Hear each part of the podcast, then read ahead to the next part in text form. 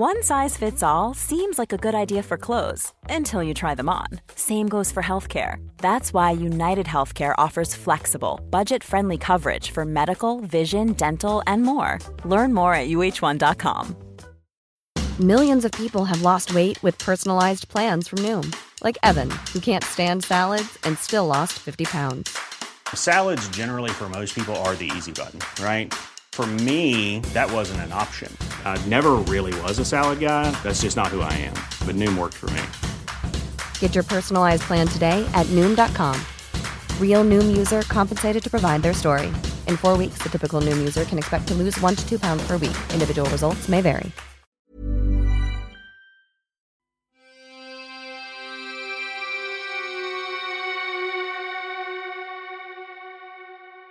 Welcome to Murder Mile, a true crime podcast, an audio guided walk featuring many of London's untold, unsolved, and long forgotten murders, all set within and beyond the West End.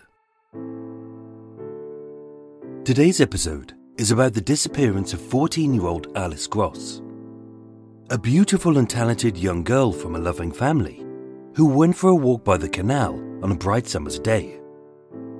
She was captured on camera and seen by eyewitnesses. And yet, in the blink of an eye, she had vanished. Murder Mile's research used authentic sources. It contains moments of satire, shock, and grisly details.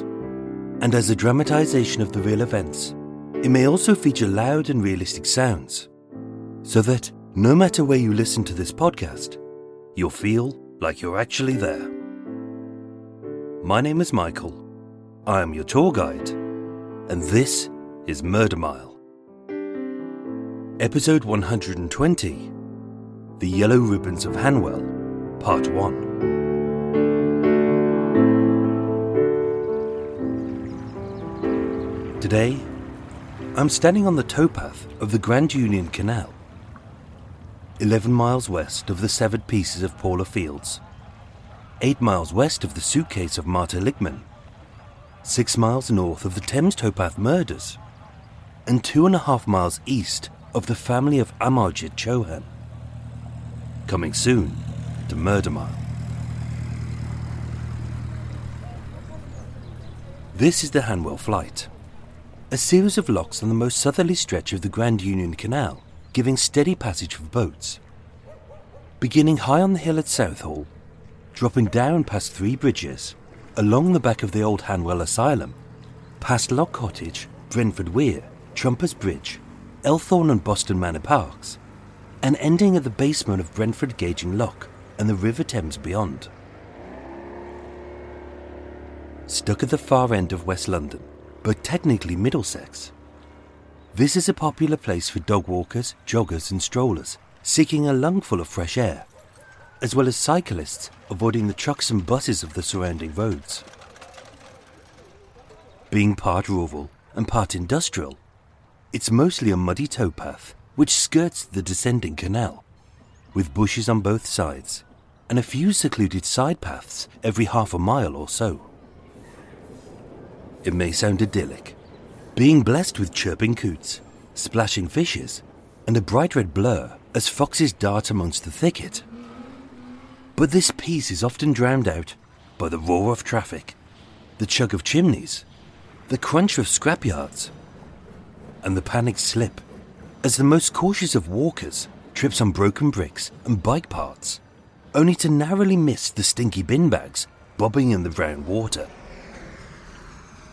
If you ignore all of that, it's actually quite nice. Lock 97 on the Hanwell flight is unremarkable. Set halfway between three bridges in the Thames, it's an anonymous lock and it acts as the junction between the canal and the River Brent. Every day, people pass by and ignore this seemingly insignificant little spot as the only hint of the truly abhorrent crime which once took place here is a small handmade memorial to a loving girl so tragically lost.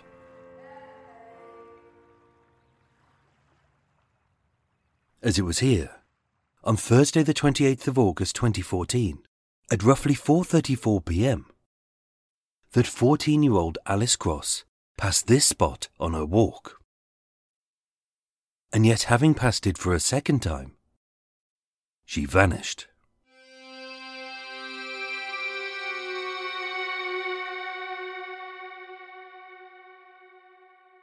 On Valentine's Day, at the turn of the new millennium, Alice Poppy Madeline Gross was born.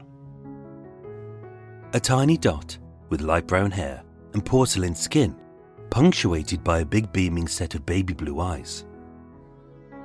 And as much as Alice would grow from toddler to her teenage years, she would always be petite, doll like, and delicate.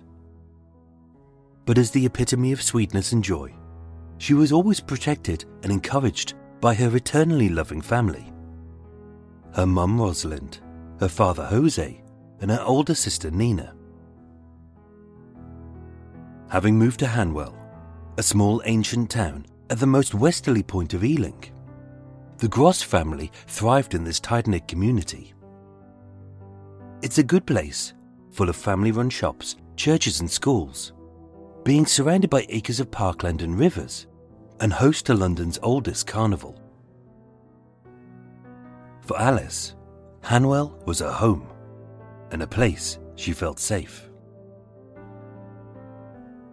Described as sweet and beautiful, as she entered her early teens, Alice was smaller than most, being a mere five foot and two inches tall and weighing barely six stone.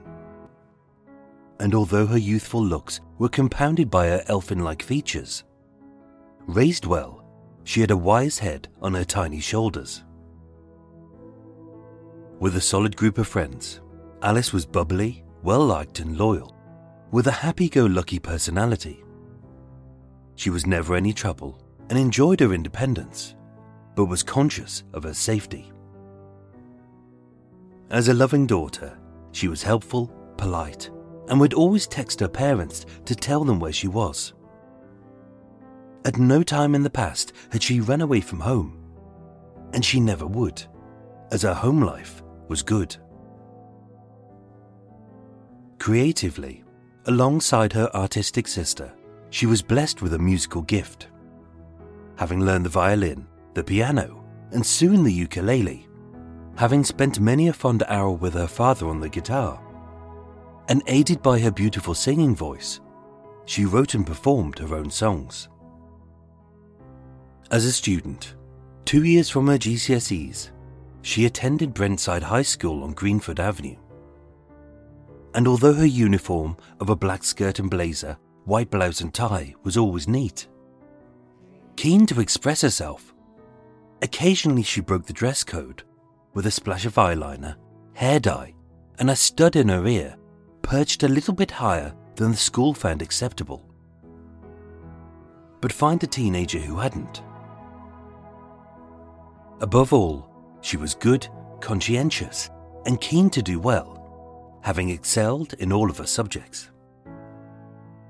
Alice was a classic teenager. She thrived to be individual, yet accepted by her peers.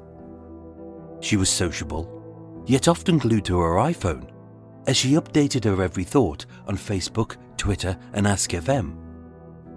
And with her body blossoming into womanhood, she was struggling with depression and anorexia. By her 14th year, weighing just 40 kilos, Alice ate very little and exercised a lot. And although it was a difficult time, she was on course to succeed with her illness, being blessed with a loving family.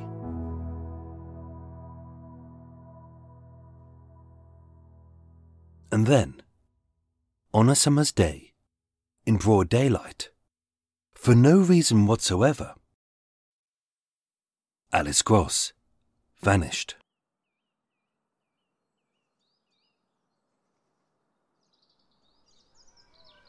Twenty fourteen was a good summer. Being warm and dry, with odd flashes of the good old British drizzle, the school holidays had begun with Hanwell's annual carnival. Broadway was packed with cheering families as the procession passed Hanwell Clock Tower.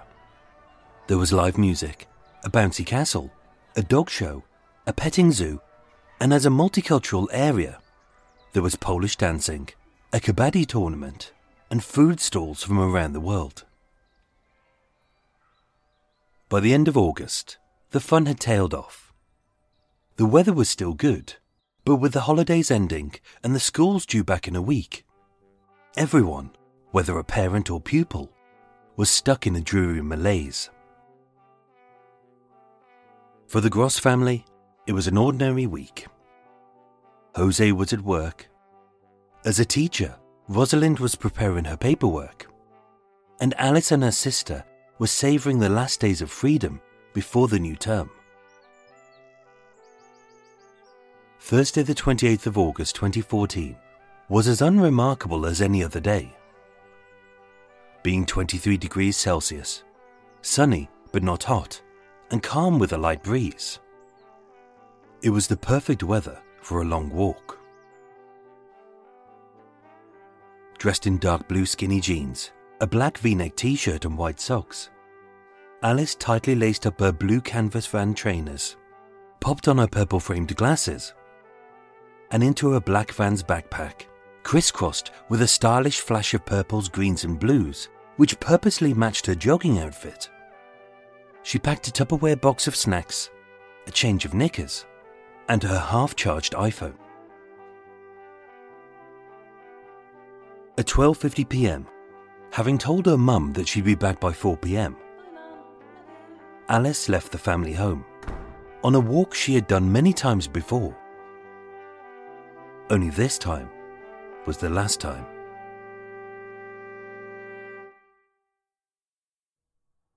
Like any town, the streets of Hanwell were half full as Alice crossed Church Road.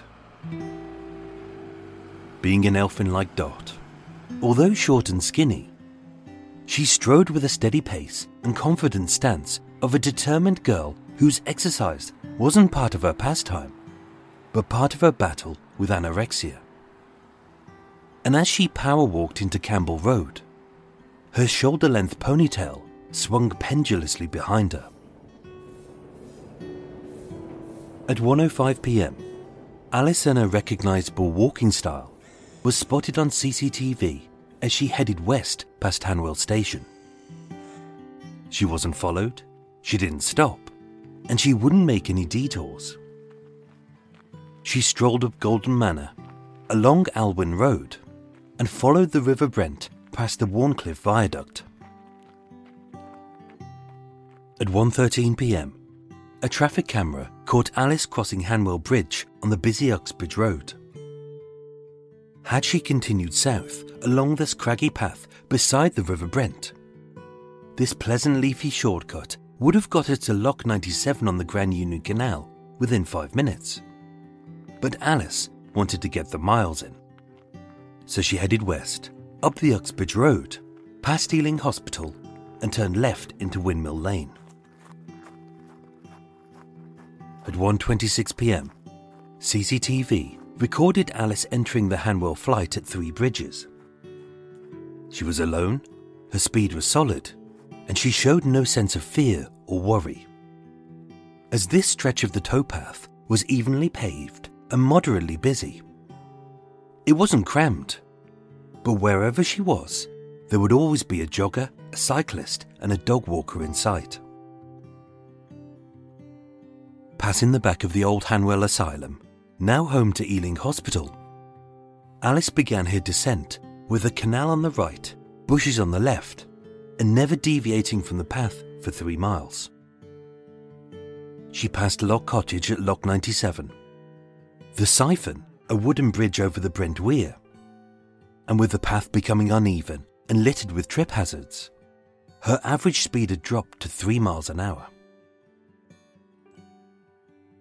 At 1:45 p.m., a camera caught her passing under the Trumpers Way Bridge as she followed a preset route past familiar sights, like Elthorne Park, Osterley Lock, the M4 flyover, and Boston Manor Park.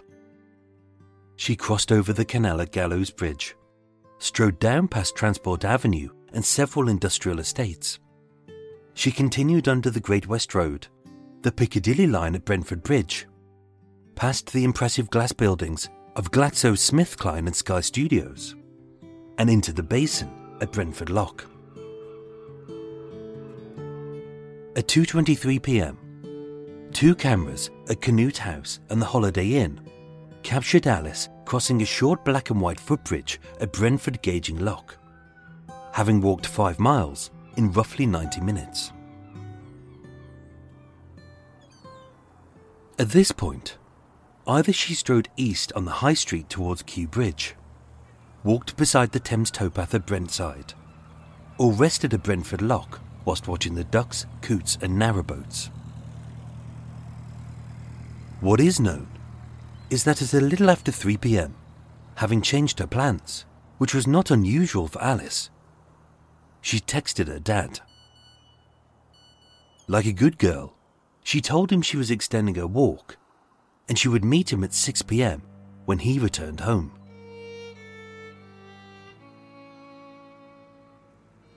Alice's return journey was the mirror opposite of the route she had just walked.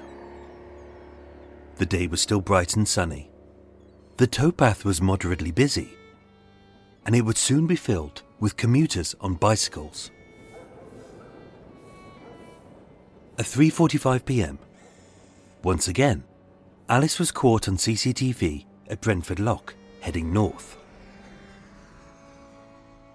At 3:56 p.m., a camera at GlaxoSmithKline spotted her passing under the Great West Road.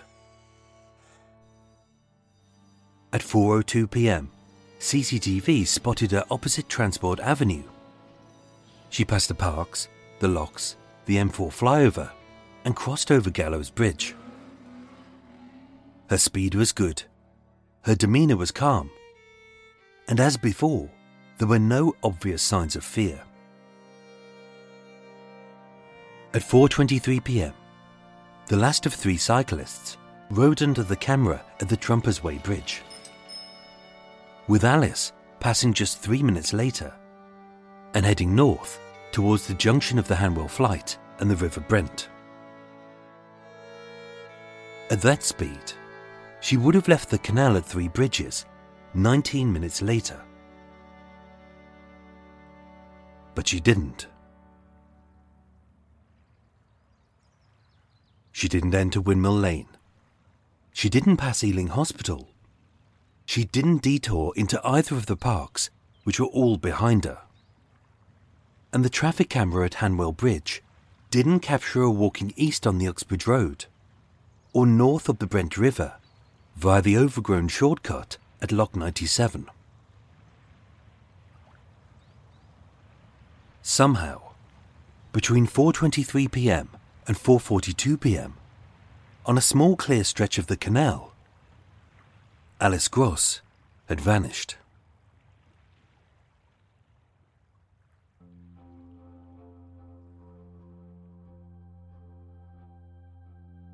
At 5 pm, her phone was still active and pinging off the masts.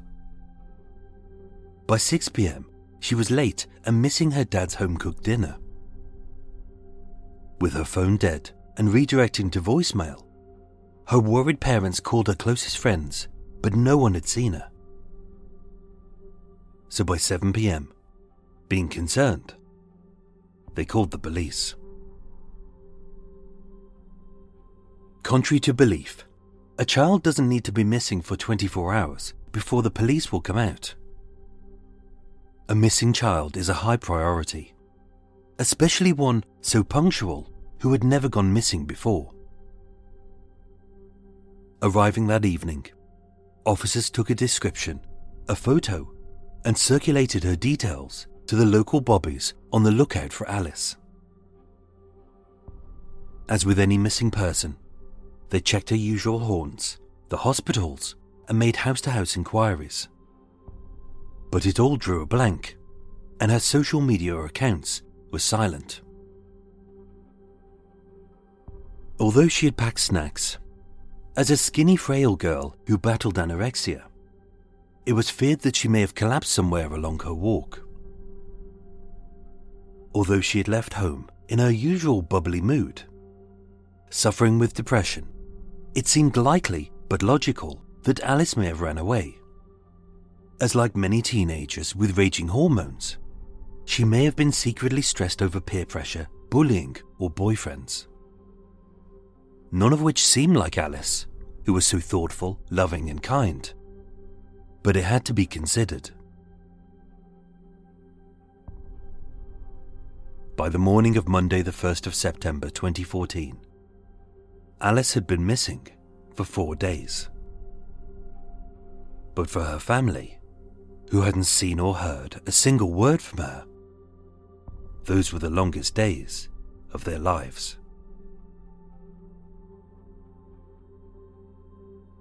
That day, the Gross family and the Met Police launched an appeal to find Alice. Across every media, her mum addressed her daughter, pleading, You may have been going through a tough time, but we remember a lot of the happier family times that we shared together, and we're really looking forward to sharing more of those. We miss you, and we love you. We miss your laughter and smile, and we just want you to come home and to know that you're safe. Alongside the appeals, they set up a Find Alice Facebook group and Twitter handle. Missing persons posters adorned every street across Hanwell and the wider borough of Ealing. And symbolic of the warmth and joy this sunshine of a girl brought to those who knew her, bright yellow ribbons were fixed to every possible gatepost and railing, as a daily and even hourly reminder to find Alice. With every ribbon tied and every poster put up, the Gross family and the people of Hanwell had hope. But one clue would escalate this missing persons case to something more serious.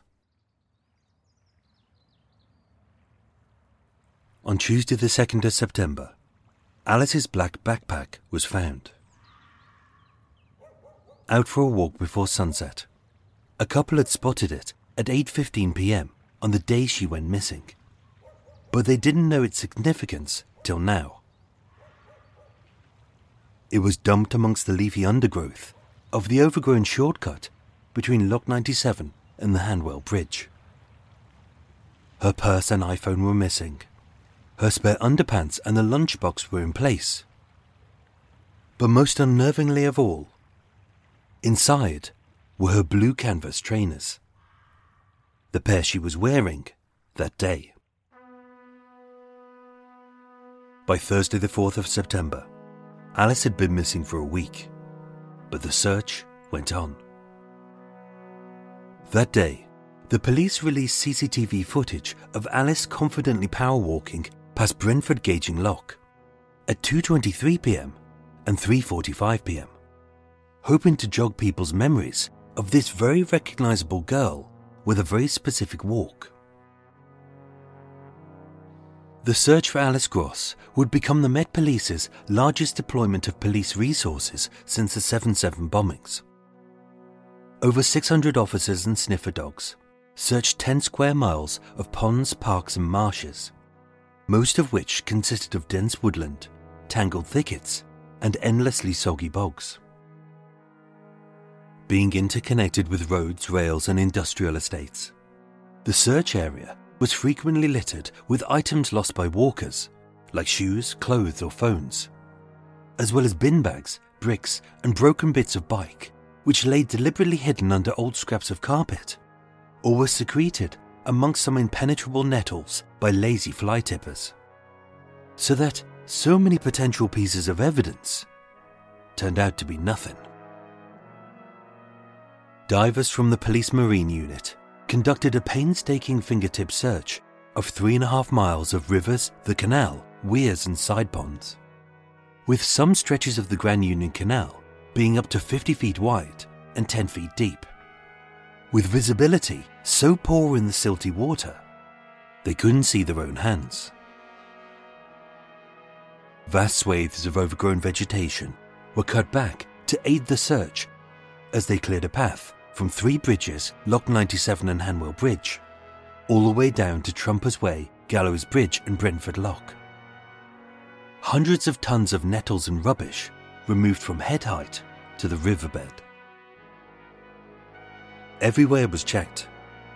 As helicopters scoured the skies, cadaver dogs sniffed the soil, police cadets patrolled in packs, experts were requisitioned, metal detectors were perpetually pinging, and even the Royal Air Force provided aerial analysis to pinpoint patches of Earth which had recently been disturbed. The investigation team followed 729 lines of inquiry, questioned 1,064 people, and a team of 30 detectives scoured more than 10,000 hours of CCTV footage from 300 cameras across a 6 square mile area, totaling 35 terabytes worth of images. Across the weeks, they were able to piece together most of her journey, as well as identifying five cyclists on the towpath shortly before she disappeared. Alice's mother Rosalind would later state Every morning, as Alice's disappearance grows longer, it brings new agony, new anguish. And as everybody knew, the longer the search took, the less chance they had of finding her alive, and the more forensic evidence would be destroyed. But after 4:23 p.m., as she passed Trumpers Way Bridge, there were no more sightings of Alice.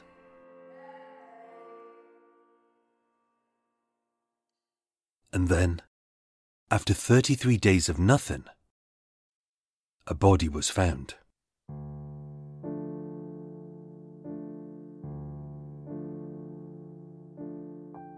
Based on the CCTV footage, police had narrowed the search to just north of the Trumpers Way Bridge, south of Three Bridges, and east of the Hanwell Bridge. And utilizing specialist search teams with more advanced equipment and greater techniques, they rechecked the areas they had checked before. On Tuesday, the 30th of September, at around 7 pm, police cordoned off the towpath at Lock 97. And to the left of Lock Cottage, a secluded and overgrown shortcut leading to Hanwell Bridge, running alongside the River Brent, and barely a few hundred feet from where her black backpack had been found. With no hint of spoiled earth or disturbed vegetation, this little known nook, barely eight feet and always within sight of the canal's towpath, looked as untouched as it had one month before. The body was so well hidden, even experienced search teams and the cadaver dogs had missed her. And London Fire Brigade, with their specialist equipment, had to be called in to excavate the remains. Whoever had buried her there needed to make sure that she would never be found. Behind a tree, down a slope, under a bush, and buried in three feet of silty water, the tiny pale frame of a young girl's body had been pinned to the riverbed of the River Brent wrapped in black bin bags, laying in a fetal position, and stripped naked except for a single white sock. Her short, skinny body had been weighed down by four house bricks tied to a bicycle wheel. And on top, this had been secured in place by a two foot long, 20 kilo log, almost half her body weight, so that nothing would drift up.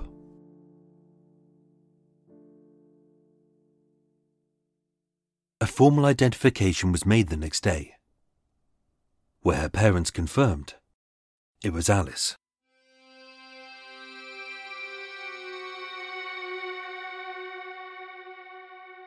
The autopsy was conducted on Thursday, the 2nd of October, at West London Mortuary by Dr. Ashley Fegan-Earl. Badly decomposed, after 33 days in the water, Initial tests proved inconclusive, but later the following were confirmed. Alice had been attacked on or near the towpath. She had died shortly after her disappearance. The motive was sexual, and her cause of death was compression asphyxia to the torso, meaning being just a small girl of just six stone in weight. Her tiny chest had been crushed, suffocated of all its oxygen, as a man, almost twice her own weight, had bared down upon her and raped her. In a statement, Alice's parents said, We have been left completely devastated. It is difficult to comprehend that our sweet and beautiful daughter was the victim of a terrible crime. Why anyone would want to hurt her is something we are still struggling to come to terms with. We still don't know who is responsible for this crime, and we ask that people continue to help the police to bring the perpetrator to justice. We would like to thank all of those who have supported us in our efforts to find Alice, especially the local community. It is comforting to know that so many people care. The locals were left devastated, many of whom had helped in the search for this missing girl. Only now, it had become a murder investigation. Like a little ray of sunshine, the yellow ribbons of Hanwell which still stood proudly on every gatepost and railing, as a reminder of the sunshine that Alice's warmth had brought, and as a symbol of hope that one day she may return home safe. Only now, they acted as a memorial to the dead, as a black cloud hung over Hanwell, and a child killer stalked their midst.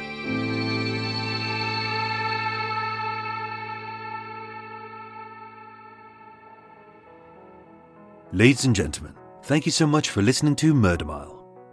The concluding part of the Yellow Ribbons of Hanwell continues next week. If you'd like to learn a little more about this case, as well as to join me for a birthday cup of tea, we can do that after the break. But before that, here's a brief promo for a true crime podcast which may be right up your street. Hi, I'm Jenny, the host of It's Murder Up North. If you're curious about the murderous north of England, this podcast is definitely for you. I've lived in various parts of the north of England. I went to college in the shadow of Saddleworth Moor, where Myra Hindley and Ian Brady buried those five innocent children. I've worked in the city of Leeds, where the Yorkshire Ripper targeted his victims in the 1970s. Knowing how geographically close I have been to these crimes made me curious and that curiosity became this podcast. However, my main hope is to help you see the person, not the victim. A big thank you to my new Patreon supporters, many of whom joined us a good few weeks ago, so I apologise for the delay. They are Karen Hillier, Dawn Hansford, Kelly Kieslier, Donna Stevens, Lee Cullen, Bev Jones, Frankie Watt, Neil Crew, Charlotte Lilly, Steve Perkins, Anne Marie Cummins, Joe Rayson, Kay Fillmore, Kirsty McGinty, Jan Hole, Laura Knight, and Andrew Duncan. I hope I've got those names right. To those I didn't, I apologise. And as this list is pretty big, I'll be continuing it next week. But I hope all of you enjoyed your goodies, as well as walk with me. Plus, a thank you to everyone who has very kindly sent a donation via the Supporter app or the Murder Mile eShop. They were Roland Varga, Frank Pinter, Craig Baldwin, Ruth, Poppy the dog, Des, an anonymous American friend, Jojo, and Sumima. I thank all of you. That's very generous. Murder Mile was researched, written, and performed by myself, with the main musical themes written and performed by Erik Stein and Jon Boux of Cult with No Name. Thank you for listening, and sleep well.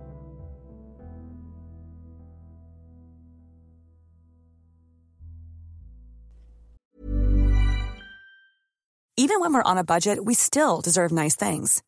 Quince is a place to scoop up stunning high end goods for 50 to 80% less than similar brands. They have buttery soft cashmere sweaters starting at $50, luxurious Italian leather bags, and so much more. Plus, Quince only works with factories that use safe, ethical, and responsible manufacturing. Get the high-end goods you'll love without the high price tag with Quince.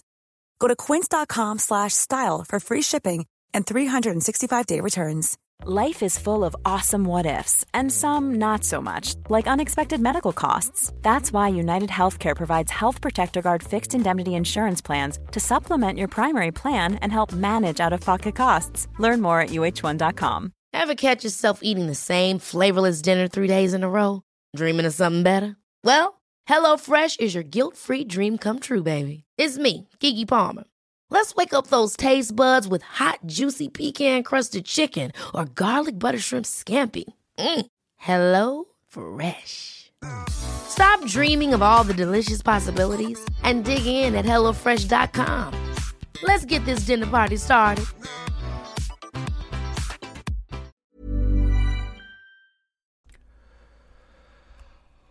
Cool, lummy. It's been a while since I've done one of those. Going to move the big uh, uh, protective screen out of the way. Cool. I couldn't even remember how to set up my uh, laptop this morning. Oh, I, I, I, oh dear. And then it was like I trying to remember where I where I put my microphone. Not where I put my microphone, but where I normally put it on my desk. What height I have it because it's kind of it's on a box and then the laptop's on another box and then you know it's it's a small space so I have to try and get everything right. And then it was like I was like God where do I put everything? Does it sound right? What's my settings on my laptop? What's the setting on the on the recording app? Oh dear I had to, I had to sit down and double check everything. And now half of me's thinking yeah, I did have the right settings. I think we will find out when I get moving. So, welcome to Extra Mile, everyone. We're back. We're back for um, season five of uh, of Murder Mile. And yes, to uh, those podcasts which are made by Wondery or, or any of those ones, uh, a season is not six to eight episodes. It's a year's worth. That's that's a season. A season should be about 30, 40 50 episodes, whatever. It should not be six to eight. I think that's an insult to call that a season. That's that's a series, really. Uh, anyway, uh, uh, is it tea time? Yeah, I'm gonna just go pop on a, cu- a couple of tea. Cup of tea. Is there water in there? I haven't even checked. See, this is how out of practice I am. I'd forgotten to set up me uh, my kettle to make sure I've got enough water in there. Uh, property on. Oh, make sure it's on. Yep. Bit of sugar. Uh, even though it is winter, uh, I haven't really got. I, have got. I've got kind of almond milk in the fridge, which is good for cereal, but it's not really good for tea. I find it goes a bit curdly, so I'm enjoying those. I've been having. I, I had uh, the salt, the almond milk, which is okay, uh, and then I had I think I'm on the soya one at the moment. I did try a hemp uh, milk before, and I just found it a bit. It was a bit tart, a bit tart. Um, so uh, let's let's whiz in some stuff while while while the kettle's on. So just, just so you know, uh, this start. Uh, I know some people will will be like, oh, "The start's not as funny as it thought it was. It wasn't as funny. You didn't say Willie and Bum." Uh, I, deliberately made a conscious effort not for the start not to be that funny, cause I do find that if it's too funny, it unsettles a lot of things. I've had a couple of people get in touch, go, "Oh, I really enjoyed this episode." Uh, uh, but quite rightly, sometimes if it's too if it's too funny, it throws off the whole episode. And because this murder case is is if you think about it, it's, it's 2014, so it's only seven years ago. It's just gone the anniversary of Poppy's uh, uh, Alice's uh, uh, birthday, which was Valentine's Day. Uh, so that you know the family. You know, if I'm doing a case from the 1940s, it's not too bad. But if it's a case from just seven years ago, do you know the family is still grieving? So uh, they they might and probably will stumble across this episode. And what I didn't want to do is have, you know, uh, oh, here's a location. Oh, bum willies. Oh, references to dog turds. It's like mm, it just it throws it off. I, I, I, I know people enjoy it, but it's that kind of it's it's that bit that I find it really jars with me. It's something I started a, a long time ago, and then it got worse. It got silly, and it just oh, I, I just feel it ruins the episode. But and especially for here, families are gonna uh, be listening to this episode. So um, so the start to this is deliberately, deliberately not funny, uh, consciously. Uh, And I think what I'm going to start doing is is is, is uh, making them a little bit more going back to the old way I used to do, which is making them more sarcastic, as opposed to just trying to cram in something funny. So, uh, uh, tease up. Uh, there we go. I'll probably do my usual. I'll probably let it sit, and then I'll forget about it, and then I'll go back to my tea when it's gone cold, as I always do. There we go. Right, let's whiz through some stuff. I'm probably not. I'm probably not going to do too much about the the uh, Alice's stuff because I've put a lot into this episode, uh, and uh, I put a lot of the information about this case into the episode, and also as this is a two-parter, and I've still got to write part two next week. Uh, I don't want to kind of, I don't want to ruin a lot of things that I, I that I've deliberately left out or I've teased you with in this episode. Uh, there's lots of, as I always do, if there's multi-parters, there's I always tease you out. Put bits in part one and bits in part two, and if it's multi-parter, I kind of space it out so you kind of get bits and pieces here and there. So uh, we'll we'll we'll dip into something shortly. So what's been going on? Uh, we oh god, been away a while, haven't we? Uh, so we did Christmas. That was good. That was good fun. I got to have a good couple of days off. I had my I treated myself to a big uh, uh, uh Chinese takeaway, which was my end of year treat because obviously kind of a Christmas do because I work by myself and because of COVID. So I had a Christmas uh, a China big Chinese takeaway, which was my treat. It cost me about forty five quid. Uh, I had ended up having Chinese takeaway for three meals. So it was dinner, breakfast, lunch, dinner, and I thought, oh yeah, I think I do. I think I had one in between. I might have, actually no, I had two dinners on the first night. So yeah, I was really struggling after that. And then that was good. And then we had Christmas Day, and Amy came along. Thank you very much, Amy. That was good fun. Uh, so neither of us could go come home, so uh, we uh, uh, I, I, technically don't have a bubble, so Amy became my bubble. It was fine, everyone. Do you know, we said bubble. You know that's a secret? That you know that COVID can't get you if you say bubble. Bubble, bubble, we're my bubble, bubble, bubble. Oh, I'm going to the pub with all my 50 mates. It's all right, they're in my bubble. COVID can't get me, it's in my bubble. So uh, that was good fun we uh, ate lots of food. We drank lots of booze. I was good. I didn't have my I didn't have a drink until two p two p.m., which is weird. I, I thought to myself, I can't turn up. Alice, uh, Alice, oh dear, uh, Amy can't turn up and have me uh, arseholed already. So I actually waited, which is a miracle. But therefore, I had I had hundreds of beers that I'd stocked up, and it took me to the end of January to finish drinking. Uh, hence, I'm on a strict diet now because I I was sitting on the bed and I realised I'd gone panda shaped which is not good. Uh, I'd pigged out on too much chocolate. Literally, I'd treated myself out. So I'm on a strict diet now. So, uh, no cake, no. Ch- I haven't had chocolate since since well since I finished off the big tub of roses in the middle of January. So that's like a month. I haven't had bickies, which has been good. I do occasionally treat myself to a cake, but I always make sure that I've done like a big walk. Uh, so that's all been good. Uh, coot update. Everything's fine. Coots outside are uh, a little bit noisy, but not too bad. I think because there's no other coots near them, so they've kind of got the rule of the roost, really. So that, so they're less noisy, and also it's not mating season, so they don't seem to be that problematic about it. But I do have a heron that sometimes sits on my roof, on my roof, and he's kind of peeping over uh, uh, into the canal looking for fish which is always nice to see.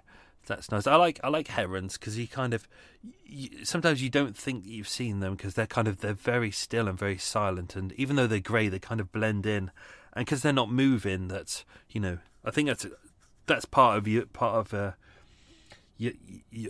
how you see things as if something moves, then your eye goes f- f- switches towards it. But because uh, herons don't move deliberately because they're keeping an eye on the fish. Um, Therefore, it's hard to see them sometimes. Uh, what else is going on? Uh, uh, still not moving. Obviously, we're in lockdown, so the boats aren't moving anywhere. Uh, the, uh, the the the, uh, Canal River Trust, who run the waterways, haven't really said don't move. Because obviously they they gave us a rebate on our license of a month with the first lockdown when they said, okay, don't move, you don't have to move. So they gave us a month's rebate, and now they don't want to. Um, Now they don't want to give us a rebate, so they've basically said, "Oh, "Move if you have to, but you really don't have to. We won't be monitoring it." Uh, I think that's because because we're actually because it's winter and they have people.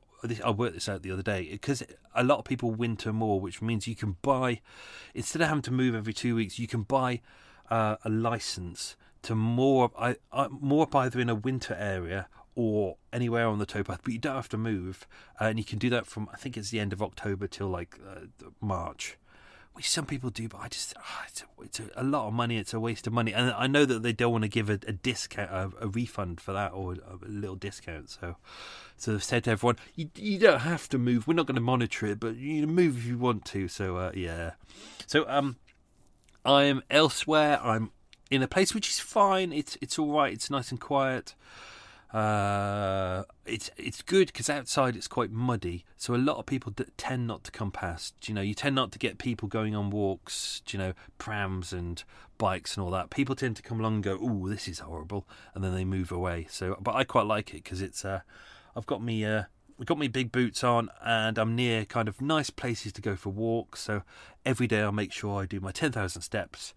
Uh, or as yesterday, most days it's 17 17,000? Yeah, that would be right. 17,000. Or for this episode of Murder Mile, I did 30, 36,000 steps. Oh dear, that was just to get all the all the pictures and uh, all that uh, for the research for this. So that was uh, we'll get to that in a bit anyway. What else is going on? I, I, I, oh, excitement! I bought a new mattress. That was exciting. I've never bought a new mattress. The old, I, was using the old one that was already on the boat. Uh, it was one of the old ones. It was sp- it was a sprung mattress with the kind of the, the yeah the metal springs inside. I'm going to open a window a bit or some curtains. Um, um, it was horrible. It was uneven. It was um, uh, some of the springs were digging into my back, and I kind of uh, I put pillows on it to try and cover it, and it was really uncomfortable.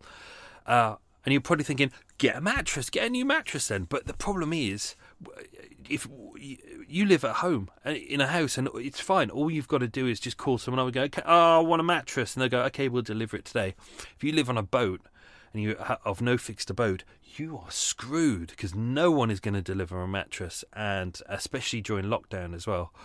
Uh, and uh, so I couldn't rent a car. Um, it, was, it, was, just impossible. I just thought I, there's no way I can get a mattress. Um, do you know, there's nowhere near. I, I couldn't carry one, and then I realised that there was a, a, a, shop nearby, which I normally wouldn't assume would sell furniture. But I just thought, let's let's go on the website and have a look. And I browsed, and I was like, oh, wow, they do loads of mattresses. So I got one in my size, and I thought, okay. I measured it, and I was like, I'm I'm uh, just under 300 steps from the shop and they're doing click and collect, which is good. So I thought, oh, well, let's do it. Let's let's spend two hundred quid on a nice memory foam mattress. Oh, lovely, nice memory foam mattress. Uh, measured it, it was fine, and then I turned up and I was, I was I was getting ready to work out whether I carry it on my head with both hands or you know, and I'd worked out all the places I could put the mattress down because I was expecting it because it's a, a small double, I think. Yeah. Um, and I thought just enough space for me and Eva. Um, and well, mostly Eva. I have to sleep on the floor, on the floor at her feet, uh, which which is to be expected. Um, and carrying it, I, I thought, you know, I've got enough spaces along the canal where I can kind of put it down, have a bit of a breather, pick it back up because it's going to be heavy. And then when I got there, um, the lady delivered it, uh, put it out, and I was like, "Oh no, no, no! I didn't order a duvet because it was a small rolled up thing. I went, I didn't order a duvet, I ordered a mattress. I was expecting a big square thing. She went, No, that is it. And I looked and I was like, she was right. I thought, oh, okay, let's give it a go. Uh, and I took it home. I, have ne- I'd never tried memory foam before, and it was great. You cut it open, and then all of a sudden it starts filling with air, and, and it went from this roll to something that was the right the right size, but wasn't the right thickness. But I thought, well, it's filling up, it's doing its thing, and it let it, instructions were on there. It said, don't touch it for 24 hours, leave it in a warm room. So I did that, and I put it there, and it got really big and fat, and I was oh, looking forward to that. But then I realised the next day, I can't get rid of my old mattress because, uh, yeah, you know, I.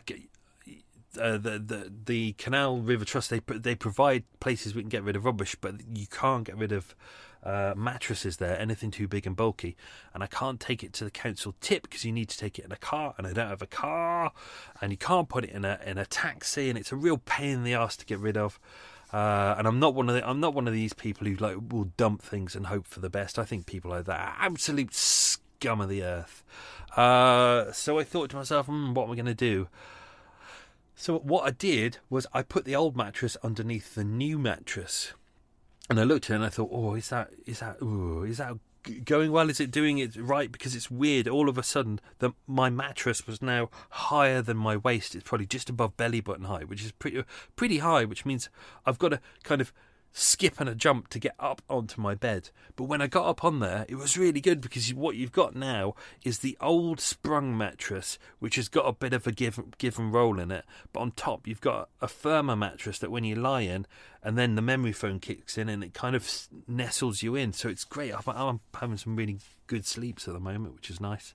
So that was 200 quid well spent. Normally, I don't treat myself um, with things, but that I thought sometimes you got to, haven't you? So that was exciting. I cleaned my curtains. That was exciting.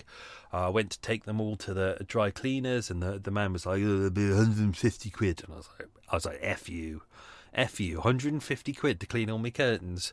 So I took them all down. I went I went to the local laundrette. I put them on a low cycle, and I did them all for about 15 quid, and they look great, and they didn't need ironing because I I dried them slowly in front of the fire. So there we go. All looks good. So, that, yeah, I'm happy with that because they were looking a bit tatty.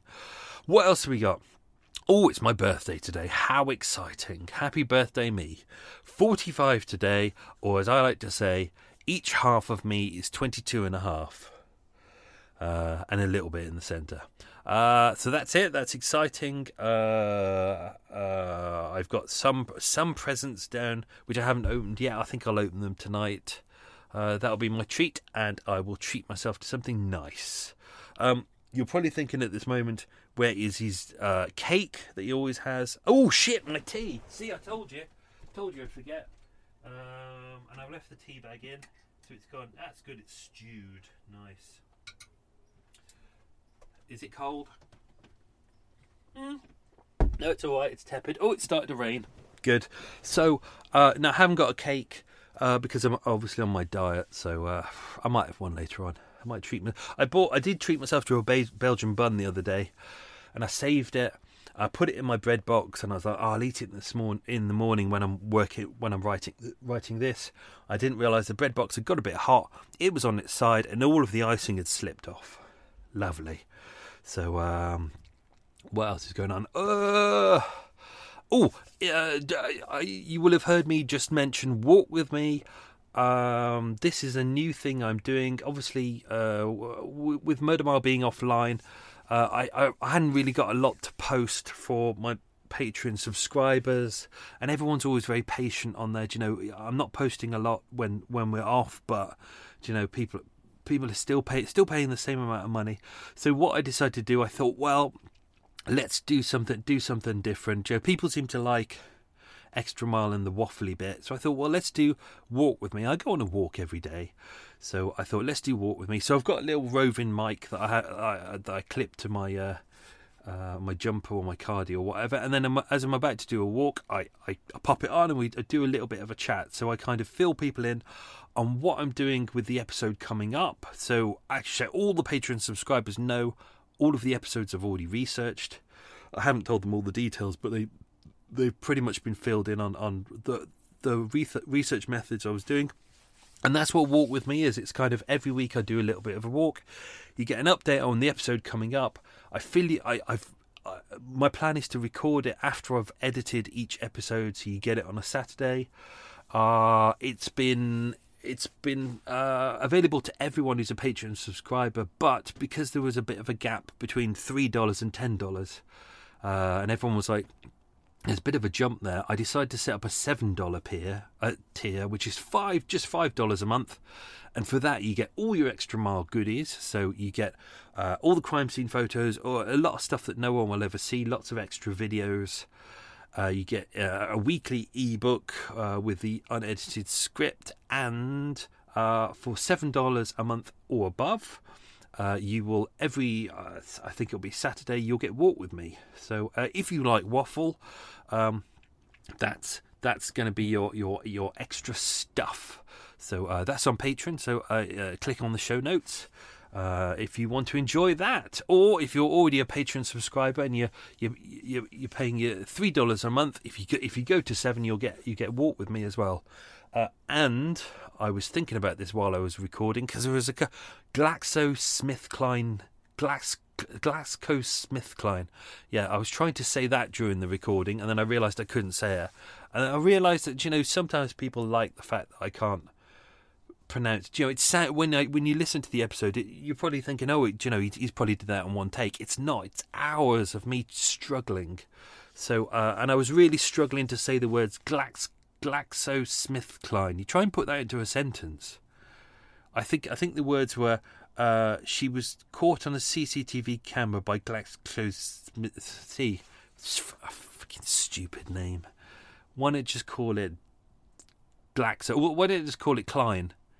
She was caught by Klein. Yeah, that makes more sense. Stupid Glax Glax. It's that first bit. GlaxoSmithKline. Stupid idiots.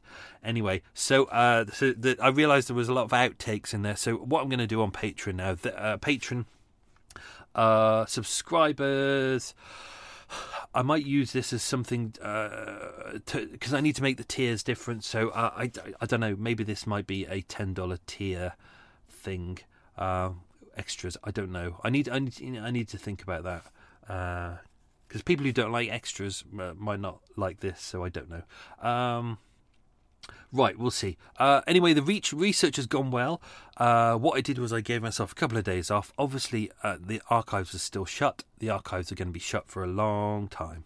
Uh, I did try and get into the National Archives pre uh, Christmas but the problem is they'd instead of allowing a lot of people into the reading room, which I think holds around 200 people, they'd limited it quite rightly to about 25, and then they'd they'd limited the amount of time you can use the archive for rightly because it doesn't have open windows and it has recycled air. They'd limited it down to I think it was like 11 till 2 or something like that. It wasn't long and it and they've got a new complicated booking procedure through an external website, which is bloody atrocious. Anyway, if anyone works for National Archives, please uh, just your old system was fantastic where you could do it. Now you've got to go to Eventbrite or something like that, and that is a piece of shit. I'm sorry, it's absolutely horrible. Ugh, please change that system. I don't know why you. Ugh. Anyway, uh, so I couldn't get into the archives when when I tried to. We went we went into tier four, so it was shut down. So I'm not going to get in there. So, um, uh, I'd I'd already kind of got uh, lots of episodes, kind of like the Alice Gross one, uh, that I'd been thinking about for ages and thinking one day I'll do those. Well, now was the time. So, what I've done uh, over the last couple of months, I've done all my research for those cases and I've put them into what I call my little Bibles. So it's basically uh, I, put everything into a chron- chronological order. I have all the research to do with uh, the victim and the culprit, and then I know what everyone was doing at what time, and I've kind of got timelines p- pieced together and all that, which which makes it really useful. So the Alice Gross one was really difficult because it was. Um, a lot of the because uh, this is all from press reports and things like that. A lot of the press got the got the got the details wrong, so which is why I've done a lot of the walking myself and walking the route and really trying to learn Alice's speed, which, which was easy because she was caught on different cameras. So you can see that when she's on the road, she's walking at a more steady three and a half miles an hour. But when she gets to the towpath, and especially the bits where it's a little bit more uncertain, she's uh, she drops down to three miles an hour, which makes sense because it it is bloody precarious there. It really is. So um, so that's all done. So I've done all my research up until uh, for the episodes up until July, and then uh, we will be doing the uh, a three-parter called New Blue, as mentioned, with uh, Police Constable Arsenal Guinness, the Metropolitan Blood. Um, so I will be getting in touch with uh, Guinness hopefully soon, and we'll, we'll book that in. So I'm looking forward to that. That'll be that'll be a nice chat. That will be. Uh, and then there'll be uh, another batch of new cases that I'm already kind of I've already planned. Uh, I just need to sit down and research, so I'll do those in the evenings uh, after I've done all these, uh, and then we will do a little bit of mini mile or meander mile. I'm not too sure, uh, and then I've already started researching this one. This is a big multi-part at the end, end of the year. I think that's going to be an eight-parter. Uh, it's a case that uh, some people have covered before, but they only do uh, like a one episode deal on that because there's not enough information out there, and people are kind of like, oh, you know, uh, I'll just go to Wikipedia and I'll just, oh, there's an article in the Daily Mail, I'll just nick that. But if you if you really really dig deep, there's a lot of information out there that you can you can find. You just need to do the work, and I think that's the problem is most people don't want to do the work. So, uh, uh, but I'm happy with that. I'm happy to, you know, uh, this it's a serial killer case, and uh, you know I'm going to open with uh, a case that they they, uh, they believe is him, uh, but he's never been charged with it. So uh, there's some interesting things that I think I think need to be brought forward. Um, one other thing, so. so Adam at UK True Crime. I'm going to read this for him. I, I promised him I'd do this. So this is his text. I'm going to read this now. Uh, are you a true crime uh, slash true crime fiction published author or aspiring author? Today, along with Catherine Skeet Jaffe, uh, I am launching a book publishing business called Crime Publishing Network. Uh, as the name suggests, we specialize in true crime and crime fiction only. If you are already a published author, uh, we will do all we can to get you a better deal uh, than the one you currently have and will ensure you receive the personal treatment you deserve. If you are yet to publish a book, if you contact us with your ideas, we won't leave you waiting. You will always get a response within four weeks. Let's talk. So uh, it's a new thing that Adam and Catherine have set up. So I'm going to put a link in the show notes. Have a look at that. And also, uh, Adam's doing a lot of. Uh, online chats every Thursday. They're free chats with people like authors or detectives and podcasters. And I think on week four or five, 25th of March or something, uh, I'm doing one as well. So uh, that'll be good fun. So um, I'm going to pop uh, a link to that in the show notes uh, so you can do that. CrimeCon, uh, just so you know, there's a new possible date. Obviously, things are still still up in the air with COVID and things like that. Rightly, because we shouldn't be rushing back to having entertainment too soon. I know people want to have, oh, want to have a holiday. I deserve a holiday abroad. Um, I, I think rightly we need to we need to play this safe rather than being dickheads about it. So, CrimeCon. Currently, it's on the 12th to the 13th of June, but uh, if you have already bought tickets, they will have already notified you about this. But if you haven't, this is for you. They've penciled in a second date, which is the 25th and 26th of September, because obviously we still don't know whether uh, we will be able to do travelling and things like that, and whether we'll be able to meet in places until then. I, I know like Glastonbury has already been uh, cancelled and things like that, so it makes sense. So they've got a second date, 25th and 26th of September. Uh, that's their backup date. Uh, so uh, if 12th to 13th of June doesn't work, at least you know you've got that one. And don't forget, all of the tickets come with the, the COVID refund. So if it does get cancelled, you get a full refund. Um, as always, as mentioned before, there's more than 50 hours of true crime entertainment there. You get to meet lots of detectives and crime profilers and authors, as well as podcasters. Uh, I will be there and lots of the people you know from uh, from uh, the world of podcasting. Ooh, so that'll be good fun. Uh, if you use the offer code MILE, you will get ten percent off. Whew, right, uh, I'm not going to say much about this case, to be honest. Uh, as mentioned, I did 30, 36,000 steps to cover the distance, which was to get down to the kind of the area oh, where Alice was walking, and I walked her route as well. I think that's really useful to walk the route and kind of get an idea of what it's about. And therefore, I got there, I could photograph everything. I'll post some of them on social media, but if you if you go to Patreon, you get all the photos. I've just done the first batch for the first episode, and there's a lot. I've done photos of Alice and her family. I've done photos of all the locations that we visit so you can get an idea of it. And I've also done you a very handy map as well. so you can look at it. You can you can watch. You can look at the map because you can see where she's walked. So I've done a, her route south and then her route north, and then I've pinpointed where all the CCTV cameras are, and I've put photos next to uh, all of the locations as well. So that's really good. Um, but there's some. It, it's it's a it's a really interesting place to walk. It's like. Um, the, the Uxbridge Road bit is, is fine and all that, but when you turn onto the canal, that's interesting because it's like the first. It's it's called Three Bridges, and i will probably edit this out of the episode because I think it ruins the start a little bit. But Three Bridges is one of these places that people just walk past all the time and they just ignore it. They just think it's part of the canal. But it's uh, Isambard Kingdom Brunel's his last construction project, and it's it's very much maligned, but it's it's fascinating to look at. It's it's a it's a point where uh, a train line, a road, and a canal intersect. And normally, what you do is you you kind of you'd either have the uh, the train going over the uh, road or over the canal, or you know the the you know one or the other but they at this point unfortunately you got three things interconnecting and you you couldn't really deviate them and you know the canals just at the top of the hill and it's about to go down. So uh, he did something that had never been done before.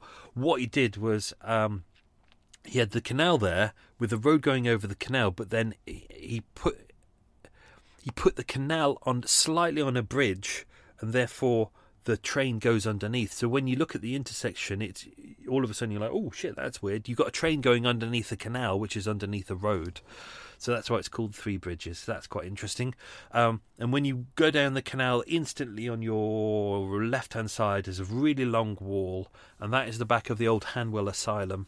Uh, which is, as mentioned in there, is the old Ealing Hospital, and you know, there's some interesting. They they've tried to keep the old bits in there, so they've still got the uh, the old entrance and exit to the old asylum, as well as the fire door from the um, asylum as well. So that's that's pretty interesting. Um, but when you when you get down to uh, Lock ninety seven, which is the key place on here, that took me that took that took me about a day, maybe maybe a day and a half to find that location. Because when you look at the the coverage of uh, uh, the Alice Gross case, most journalists didn't visit the location at all. Most, you know, as they do, just sat on their ass and uh, got the press report and, you know, took details from that, fudged the rest, and didn't do very much in relation to the details, as they don't.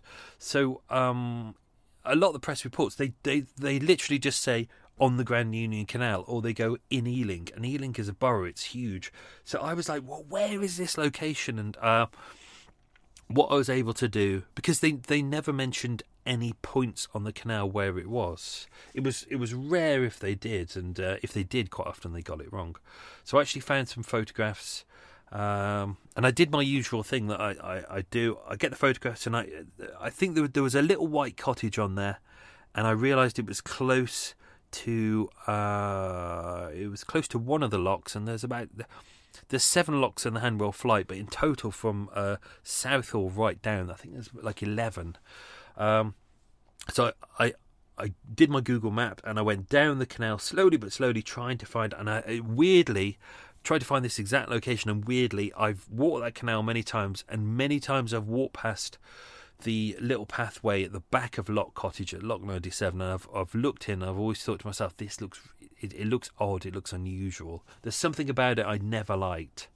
And when I found that it was that location, I was like, shit, that's weird. Um, so that's how I found that location. And, and, and and weirdly, when I went there walking on Sunday, I'd entirely forgotten that it was Alice's twenty first birthday.